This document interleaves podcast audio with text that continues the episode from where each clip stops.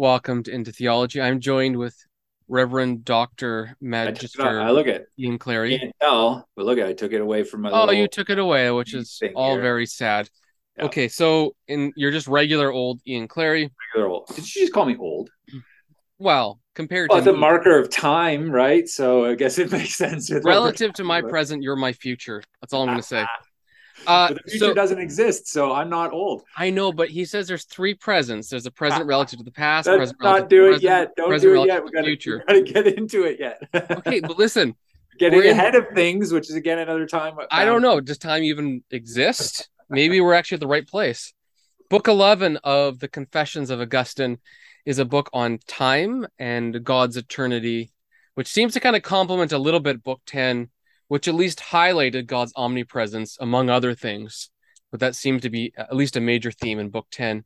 So there's kind of a logical um, progression here.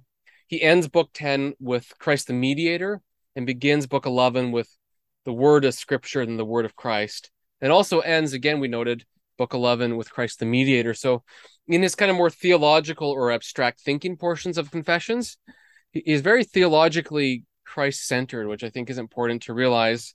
Even if sometimes the discussions seem to kind of seem like, okay, they're maybe too abstract or whatever, but he's in a prayerful mode trying to work out something that is important. And that's the nature of time, because God is eternal and we're in time and mutable and changeable. So how do we know ourselves and know God? You had a portion that you wanted to read in um, Book eleven, Chapter two and Section two. Yeah. Yeah. I mean, this whole, uh, the whole of Book eleven is really fascinating, and it's, it's hard. It actually forces you to slow down and actually think about what he's saying. You need to read it over the course of a few days. So I was actually thinking about that. One of the things I've liked about our podcast is actually that we're taking time going through these books, and it actually, like, you're spent. Like, we, how long? When did we start uh, Confessions? Like sometime in mid-spring. Well, we took yeah, we took a break during the summer, so it probably mid-spring. Yeah. Yeah. So it's like we've been kind of thinking about these, you know, these issues from Confessions for quite a while, and I've just found the benefit of it. And it's interesting because he's talking about how time is important to him uh, because he finds time getting away from him, which is what this reading in Book eleven, Chapter two, Section two is, is really all about. So I'm going to read here. It's got such vivid imagery too. He says, "With my pen acting like a tongue, uh, when I'm up to the task of proclaiming all your encouragements and all your terrors, the consolations and directions by which you convinced me to preach your word and minister your sacrament to your people." Um, interesting there, just that he's kind of giving us a little insight into like how he felt when he got called into ministry, um, which, you know, his, the story, we didn't, you don't get into it as much here, but he's basically forced into ministry. In just one sentence, word and sacrament, just like the Reformation, are the components of Christian ministry. Yeah, totally. Uh, and then he says, "For a long time, I've been fired with passion for meditating on your law and confessing to you how much I know of it and what ignorance I still possess. The beginning of your enlightening me and the light, uh, the last traces of my darkness, until my weakness was consumed by strength. I'm reluctant that the hours which I find free from such necessities as bodily refreshment and mental concentration and the services I owe to others, or I do not owe to the service, but I render it nonetheless, should trickle away." And it's interesting, right? So he's locating his questions about what time is and how God relates to time and how we relate to time um, in like very kind of practical pastoral matters, right? Mm-hmm. So he, he's struggling with the question of time that's trickling away from him because he's got all these other things. I like I like in the, that parenthetical note, right? He says, he talks about the services that he owes to others as a as a minister. He says, "And sometimes I don't owe them services, but I do it anyway," mm-hmm. right? Which is a good description of what pastoral ministry often looks like. And uh, and so he's like, but these these drops of time are worth a lot to me. So it's like the slow movement of time. Uh, and each drop is like water um, that that has got this refreshment to it. And so he's going to then spend the rest of Book eleven really trying to like contemplate these things. And though they are, as you said, they're abstract, and they're, they're he gets very philosophical at points, and sometimes almost to the like pedantic. It's like, okay, it like you're reading, you're like, oh, this is just going on, but you see what he's doing, and it all kind of reba- rebounds back to um, you know, his, his, his own life. And, and, and it actually comes out of a, a particular personal context for him, um, which I think is cool. One thing that's interesting too, when he makes this pivot to scripture, talks about meditating on your law and confessing and so on.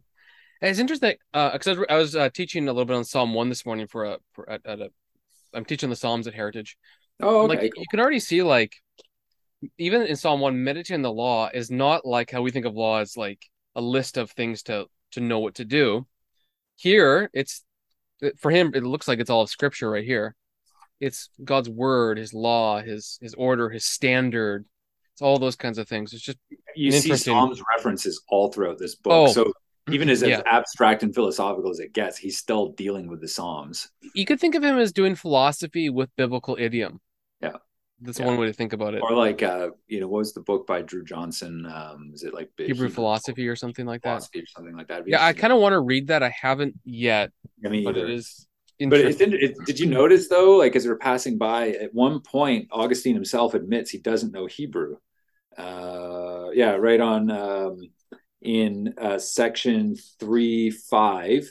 Uh, so at the top of page one ninety-nine in our Loeb edition, mm-hmm. uh, he says, uh, then I would tune the ears of my physical body to the sounds bursting forth from his mouth. But if he spoke in Hebrew, in vain would that sound strike my senses, and nothing of it would touch my mind, whereas if it was in Latin, I would know what he was saying, right? So he's actually like, yeah, I don't know Hebrew, which I don't feel bad because I don't know either. So I, I know Latin and Greek, but not Hebrew. Well, you know, Augustine to you never amounted master. to much, and he's so maybe that's a warning to you. I guess it must be. No, I think, I mean, that's interesting in our circles. Sometimes you can over, like, you can overvalue languages in ways that are not meant to be valued. So biblical languages are great so that you can have a more clear understanding of Scripture and, and know what's going on. This is him earlier time. too, right? He's early, he's yeah. earlier in his career at this point. He's going to obviously develop, and I if you'll I, know a little I'm, bit more, especially the translation. I'm recalling correctly, I think he gets some basic Hebrew knowledge down. I, I could be wrong, but I, well, I, I know that in my memory sure, somewhere. Your memory somewhere. I for sure during the translation crisis of Jonah, he probably has some rudimentary understanding of what's going on with the gourd. Do you remember that story? No. Okay, so him and Jerome, because so Jerome's translating the Bible from Hebrew. Yeah. yeah. And he, and he oh, translates yeah, yeah. gourd. I can't remember. It's like the tree at the end of the book. Yeah. And I can't remember who did who, but one is gourd and one is like fig tree or something like that. Okay. And there are literal riots that yeah. occur because the the, uh, the Latin translation has one word and Jerome's new Latin translation from Hebrew is a different word. And I got, and Augustine's like, oh, let's just like cool it. It's almost yeah. like K J V only. But in this case, it was like uh, Latin version only in King North Jerome Africa. version only. Come on. Wow, that um, basically that was, becomes sorry. the Latin ballgame. I take it back. Um, but it's interesting too. I mean, when you think about what he's doing here, he's he's actually commenting on Moses, right? He's looking at Genesis. You know, he's using the idea of like the creation of heaven and earth. Right. He's trying to relate time to that, right? Time itself is actually a creation. Um, it's not something that exists outside of, you know, um, the, the, the, what God does in, in Genesis chapter one. And this is like a preoccupation for him, right? So he, he gets into creation stuff again, and he gets into time again later on. He has more developed thoughts that'll change a little bit from Confessions when he gets to City of God. And then he writes what he calls a literal commentary on Genesis, uh, where he only gets through like the first little bit of, of Genesis. I think he writes itself. three commentaries on Genesis, and yeah. I don't think he finishes any I don't of them. Finishes them. So he's he's very preoccupied with these questions, and uh, and it is it's like that relationship, kind of like what we saw when we were looking at Calvin, right? When we were looking at the Institutes, there's understanding God as creator, understanding God as redeemer. And you can see that even in this book um, where he's doing those. So I want to understand God right. as he is the creator, as he's the creator of the universe, as he's the creator of me, and then also as he is my redeemer. You um, know what's wild? We spent like a year and a half in the Institutes, didn't we? Yeah, we did. That was awesome. And so I've been reading his commentaries too, kind of alongside. And I really, it's going back to what we said, the slow reading of Augustine. I, wish, I feel like I really have a good sense of Calvin now. Yeah. His commentaries plus that, and uh, anyways, um, so what's his big point here? What do you, what do you think he's trying to do in book eleven? Um, so I couldn't know. fully figure it out, but I'll tell you like the big picture ideas that I'm discerning. Then you can kind of correct me. um, I do think it's a connection to book ten, just from omnipresence to eternity. Yeah, and he actually uses memory even in book eleven. He, yeah, he mentions at least once. I saw. I, I saw it a couple times. Yeah. Um. There's a, there's a contrast between God who who belongs to eternity and us who belong to time. Yeah. How does that work? Because last chapter was how how do I, who's in one place, know God who's in every place, or in which place can I know God? And it's, you know, there's no place because God's everywhere. Yeah. Um. So there's there's that kind of idea going on here, and yet at the beginning he focuses so much on Christ and the Word of God. The way that he's getting to his answer is by going to the beginning of you know time. in the mm-hmm. beginning of Scripture, which are the words of Moses. So essentially Genesis one and, and two in the beginning. And then he's trying to figure out what, like what, basically what is that beginning? What's time? Did God create it? Did he not create it? So I think that's what's going on here. Uh, it seems like he's also, lastly, I'll say, broadening from his individual narrative to a more cosmic narrative. Uh, because once you get into Moses' writings of Genesis, you know, Genesis one, the cosmos is the the audience. You know, let there be light. Who's the audience of that? Right. It's, it's the created order. Yeah, so I think, that's kind of where I'm going. I, I think too, like what also is happening is, you know, the the idea of knowing God in the mind stuff that he was get, getting into in book uh, ten. Now he's he is sort of doing it. It's like he's practicing it, right? Where he's trying to think through, and there's something very contemplative about this. It is very philosophical, but it's not, it's it's philosophy done in the ancient world that is very contemplative. And he's sitting and he's actually he's entering into his own mind, and he's trying to think through the nature of time uh, in relation to God's timelessness. And it's like if if what he understands about time can be at least somehow comprehensible, it'll give him some in, insight into who God is. But what I like about this this chapter is that he's wrestling through, how can I use language, which is time bound, right? He gets into a whole discussion of words and spaces between words. How can I use language, which is necessarily time bound? From, from Genesis one, though, because what is the sound of let there be light? Right. And like, it, what is the nature of words, right? He's not speaking, God's not speaking words in an audible way. He's using his, because that would be a substance word. You'd have to breathe out. I mean, it's, right. It's, yeah. It, and like you can see, Augustine just, it's like he keeps he keep, he goes exploratory one way, and he's like, nope, can't be there. And it's like he's just he's recognizing all these problems. It's, it's a theological it's context of Scripture. What he's now, the one thing I'd like that I kind of want to briefly camp on is what I you said something that was really helpful. You said basically he's trying to do what he said. He's trying to speak about God's words and explore who he is. One thing I think um, in our circles, we uh, we have lost, not historically in Baptist circles, but seems in present, is almost like the excitement and zest of life and the created order. Calvin called it the um, the theater, theater of God's glory, the universe. And uh, obviously Augustine has that similar type of type of view. And I, I don't know exactly why it is, but it is striking that sometimes you can go into a church where everyone seems very dour and somber and sad. And, and there's reasons for that, right? There's real grief in this life, yeah. But there, there's two sides to it. I mean, Augustine has lost his, at this time, his son and his mother, and technically his girlfriend, but it's a little bit different. Like he's had, and his friend, he's, he knows tragedy, so he's not silly about that.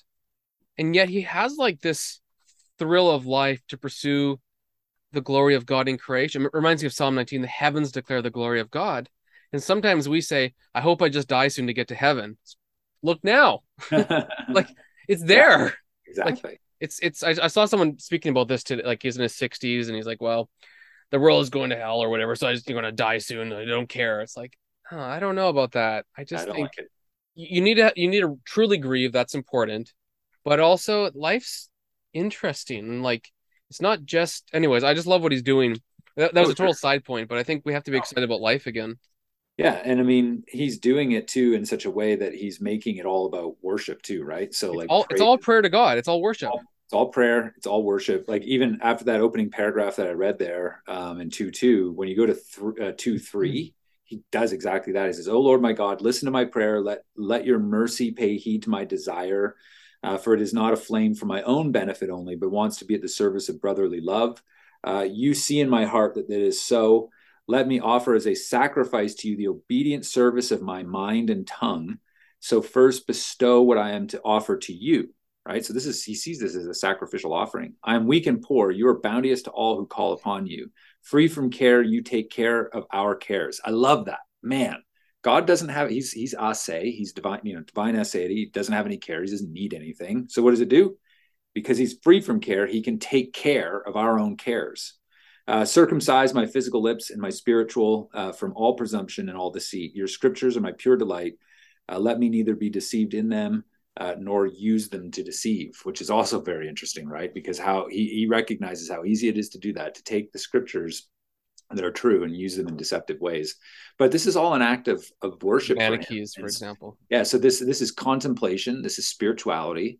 Um, and he sees this as his own, like using his mind now to offer a sacrifice of praise and to God. And this is the element that's a little bit missing, because we do a, a lot of great work on history, on Bible, straight up Bible, commentary, theology. But then the, the subsequent work of theological reflection in worship of God, I think, at least in our circles, is less common than it used to be. Um, and I don't know all the reasons why, I'm just noting it. It just seems like there's, it makes us, I think, miss, I don't know, there's something special about life. I just think that we've been caught up in like modernity, you know, and we're yeah. just, everything's fast. Everything is, is busy. C F. Charles Taylor, secular, you know, like. Right. Yeah. Right. The disenchantment and stuff. But I mean, like when you think about it, like we, we are, we're just caught up in, in so much. And, and that's what he's saying. We're, we're letting the trickle of time just get away from us. And we actually just need to sit and contemplate and think. And think really like as clearly as possible, as best as we're able to. And he recognizes throughout this whole book eleven, he's utterly dependent on God for any of his knowledge of who God is in relation to time. And uh, and he's and he's he's addressing problems too, right? He's going to talk about those who say that, you know, God, um, you know, um, uh, shoot, I completely vac- vacated my mind, but where he's talking, I think he's talking about God's corporeality. Uh, no, the, I know what it is. It's that great question that he asked: what was God doing? Right before he created, and he's addressing that over and he over. Created, created hell like, for some people, people say he's questions. Actually quite humorous. Did you catch the joke that he does? Um, he says, uh, you know, some people might say that, you know, he's preparing hell for those who ask such questions, but I would never actually say that. Wink, mm, wink. Mm-hmm. You know, I thought that was actually quite funny. Well, I don't uh, know when. Let me also let me just read this on, on page one ninety-seven, uh, chapter two, section four near the bottom. Um. He's talking about the, the Lord Jesus Christ, the Son of Man, standing at God's right hand. Medi- the mediator is mentioned again between us, right there in that portion. Yep. Then he says, I make my prayer through him who sits at your right hand. So again, that's a mediation act- action. And speaks up on our behalf to you. In him, all the treasures of wisdom and knowledge are hidden. And those treasures are what I seek in your books. Moses wrote about him. Christ himself says so. He who is the truth says so. Mm-hmm. I, I don't. There, there's something unique. Like he, so he wants to know Christ, but the way that he looks to find him is Scripture. And Jesus says at John five forty-six, looks like Moses wrote about me. And so even at the beginning in Genesis one, I, I have to assume, I don't see it here, but I have to assume he's like everyone else, that in the beginning is. So John one is the Christian creation account. So when you read yeah. Genesis one, in the beginning is is in Christ, essentially. Yeah, I mean, he gets into that in his uh, homily on uh, on John one one. Okay, right? Yeah, I'm sure. I just, it's it's normal, commonplace. I just, it's not in this chapter, so I didn't, but it's just interesting. Sometimes uh, we, we want to separate the Christ from Scripture, like the Christ of history or whatever, but Augustine doesn't need to. Yeah. And even if he's engaging the Bible, at the same time, he's engaged in the whole cosmos and reflecting on time. There's no contradiction between above biblical reflection on time, because he would actually say that's still a scriptural reflection, because the Bible talks about the beginning of time. Yeah, so beginning. Like in a sense, we could say to do astrophysics, right? To actually to under, try to understand the relationship of like, you know, what is the space-time continuum? Sure. Uh, things that these physicists are talking about today. It's like, oh, like those are, and that's why the natural sciences are so helpful. Um, yeah. For Christian faith, right? Not just in terms of trying to understand what a text might mean or what a piece of theology means. So it actually helps us in our own contemplation of of who God is. And uh, what helps like you read the Bible better? Like, like, I wish I could talk to Moses. That's what he's kind of saying too. You know, it's like I want to have like a direct conversation with him, which is really cool. That's where the whole thing comes. If he speaks to me in Hebrew, it's not going to mean anything to me. oh yeah, yeah, yeah. But lot- he gets into like he's he's working through things, right? So like uh, he's he's recognizing that the very universe itself is crying out that it was created, and that stands in the face of like the ancient views that the universe is eternal. And so he's he's affirming creation ex nihilo. He does that in four six.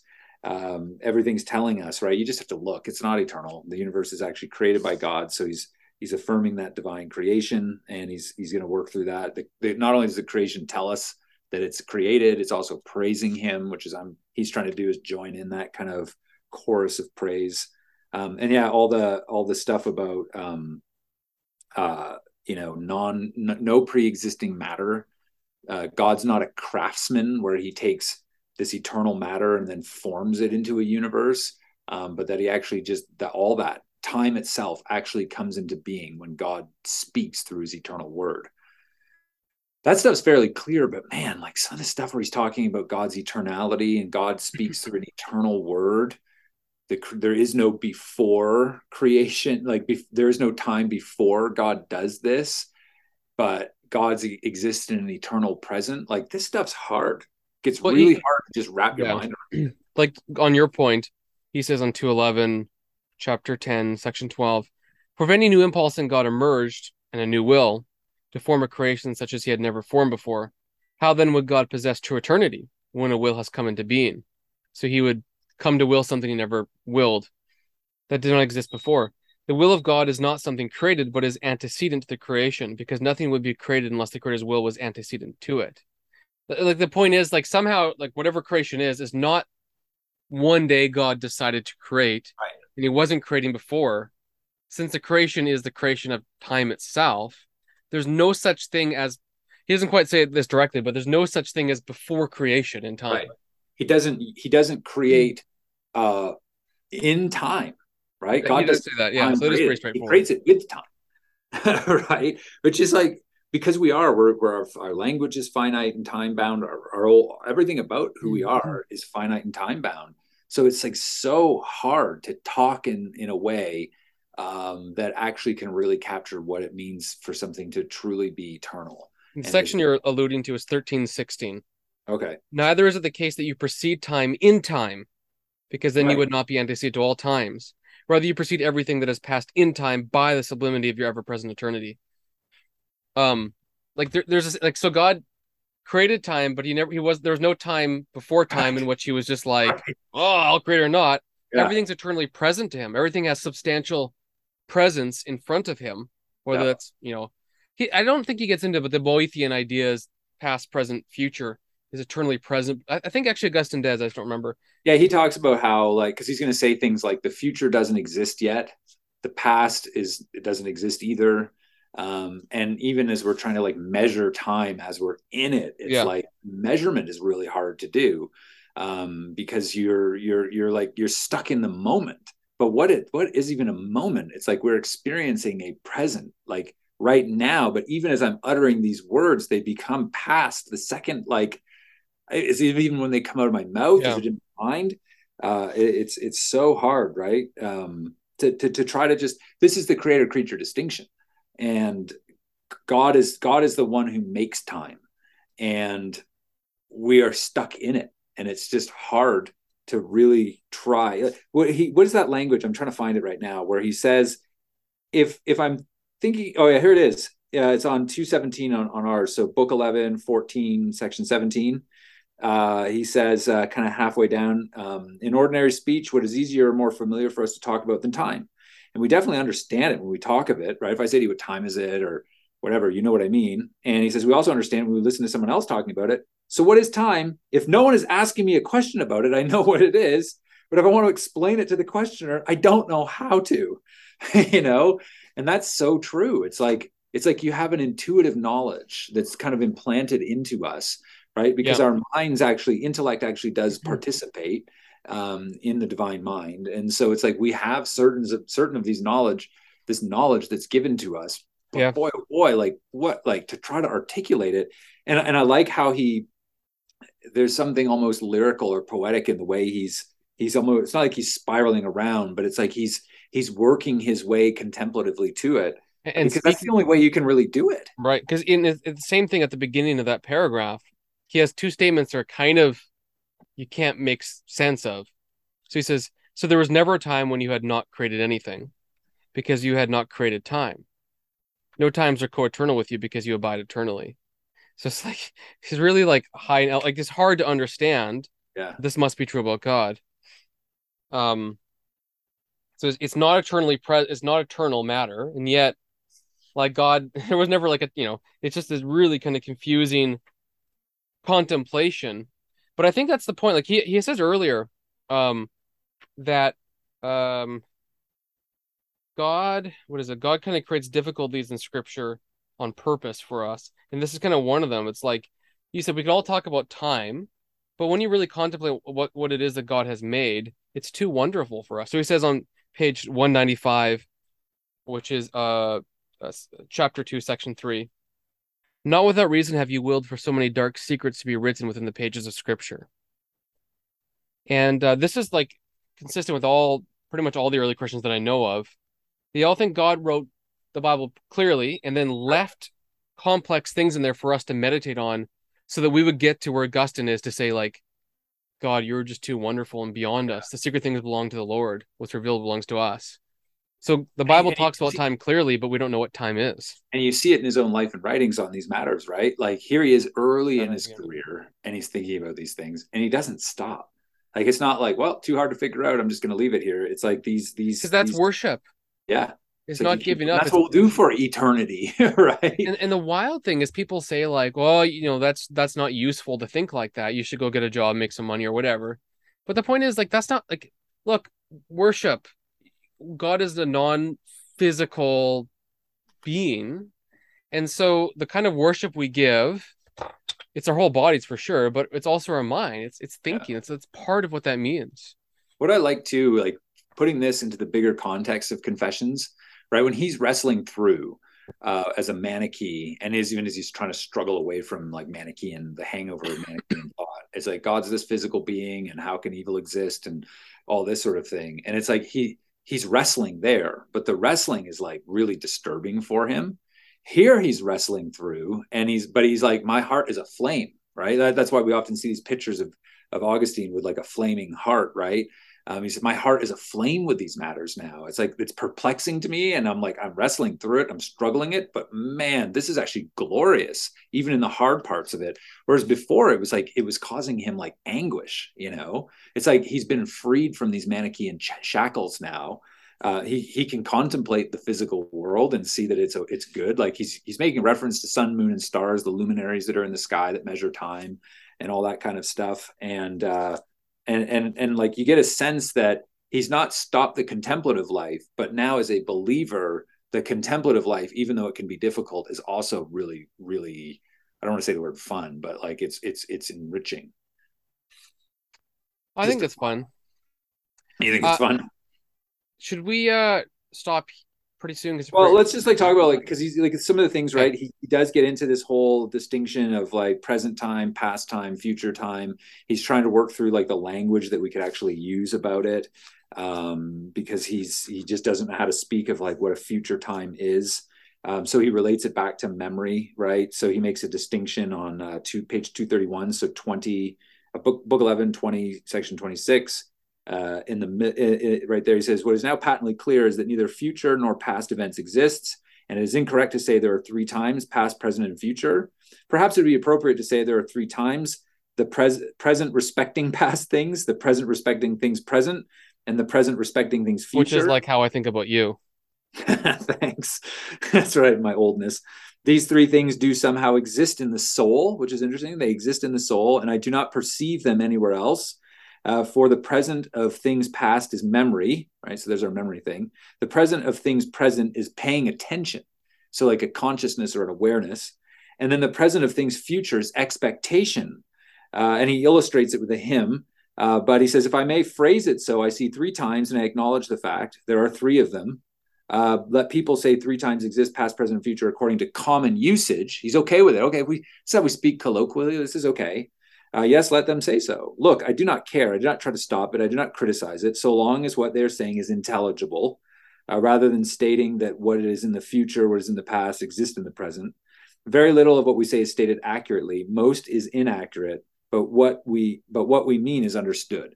So he's like, listen, human language is still, it's still communicating things that we understand. We have like this intuitive, like, if I'm trying to explain it to you, I can't do it. But if I'm just Ta- hearing somebody talk about time, I know what you mean. And he's like, and our language can convey that and can correspond to that intuitive knowledge about what we mean by time, because we kind of experience it too. But like, if we're starting to get precise and we're talking precisely, we got to be very, very careful. And I like that. I think it's wise, right? It's like, there's common speech that we have about God. Uh, we all know what's being meant here. We just got to be careful that we don't push it too hard, because if we push it too hard, we could get ourselves in trouble. Yeah. Wise. Yeah. I like how he kind of just says, uh, don't hear what I say, just know what I mean. Like it's kind of that kind of idea. But he, yeah. it, the point is that it, it, because we can't, we're not God who can just speak and it's exactly true and just it's created. We do our best and our meaning is, is true, even if we can't say things perfectly. I mean, the, the nature of language is, is complex. And, and it's telling us a lot about God, right? There is no past, present, or future in God. There's no duration of time uh, in God. Things don't pass, you know, in him. It's not like he learns anything, um, right? So this gets back to these like classical attributes of his eternality, of his immutability, um, and things like that. Oh, but that, that's Augustine. He must be reading Thomas Aquinas, which is Roman Catholic. Oh, it must be. Yeah, it's so yeah. weird. Uh, yeah. Let me because he could because he could get into the future, and future time does exist. I just like to say things that are, are not truth. There um, you go. I like at the very end, so page two fifty-nine, so this is the like very, very end, uh, thirty-one forty-one. He has some really cool things, he says. Um, So he says, uh, when someone sings well-known hymns or hears a hymn that is well-known, yes. their emotion fluctuates and their sense perceptions are amplified by the expectation of words yet to come. So expectation is that future tense. And the recollection of those already passed, that's memory. Um, But it happens differently in your case. God, because your turn to be a God, God. Right? Ian, in your case, it's different.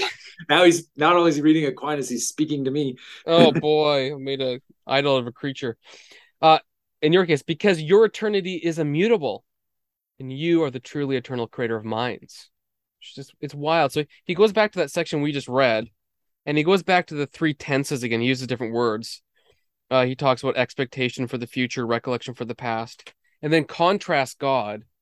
And I love that phrase, your eternity is immutable. Mm. So he's an unchanging uh, God who is not reliant on creation, as I say, and he is eternal.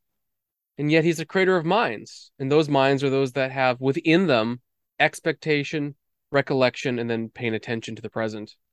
I don't know if he says that here. God has to be eternal and immutable, right? Because it would if if he wasn't, well, how is where does change come from? Change is always something that's done by an outside principle, right? So uh, there's nothing outside of God that can promote change in him, um, right? He's kind of getting to like kind of the Parmenides sort of stuff there, um, with like the nature. What is being? Anything outside of being is non-being. Well, non-being can't promote change in being because it's non-being. It doesn't. I don't exist. know. One time I stepped into the same river twice, so that's Heraclitus. um, and then uh, and so God has to God has to be.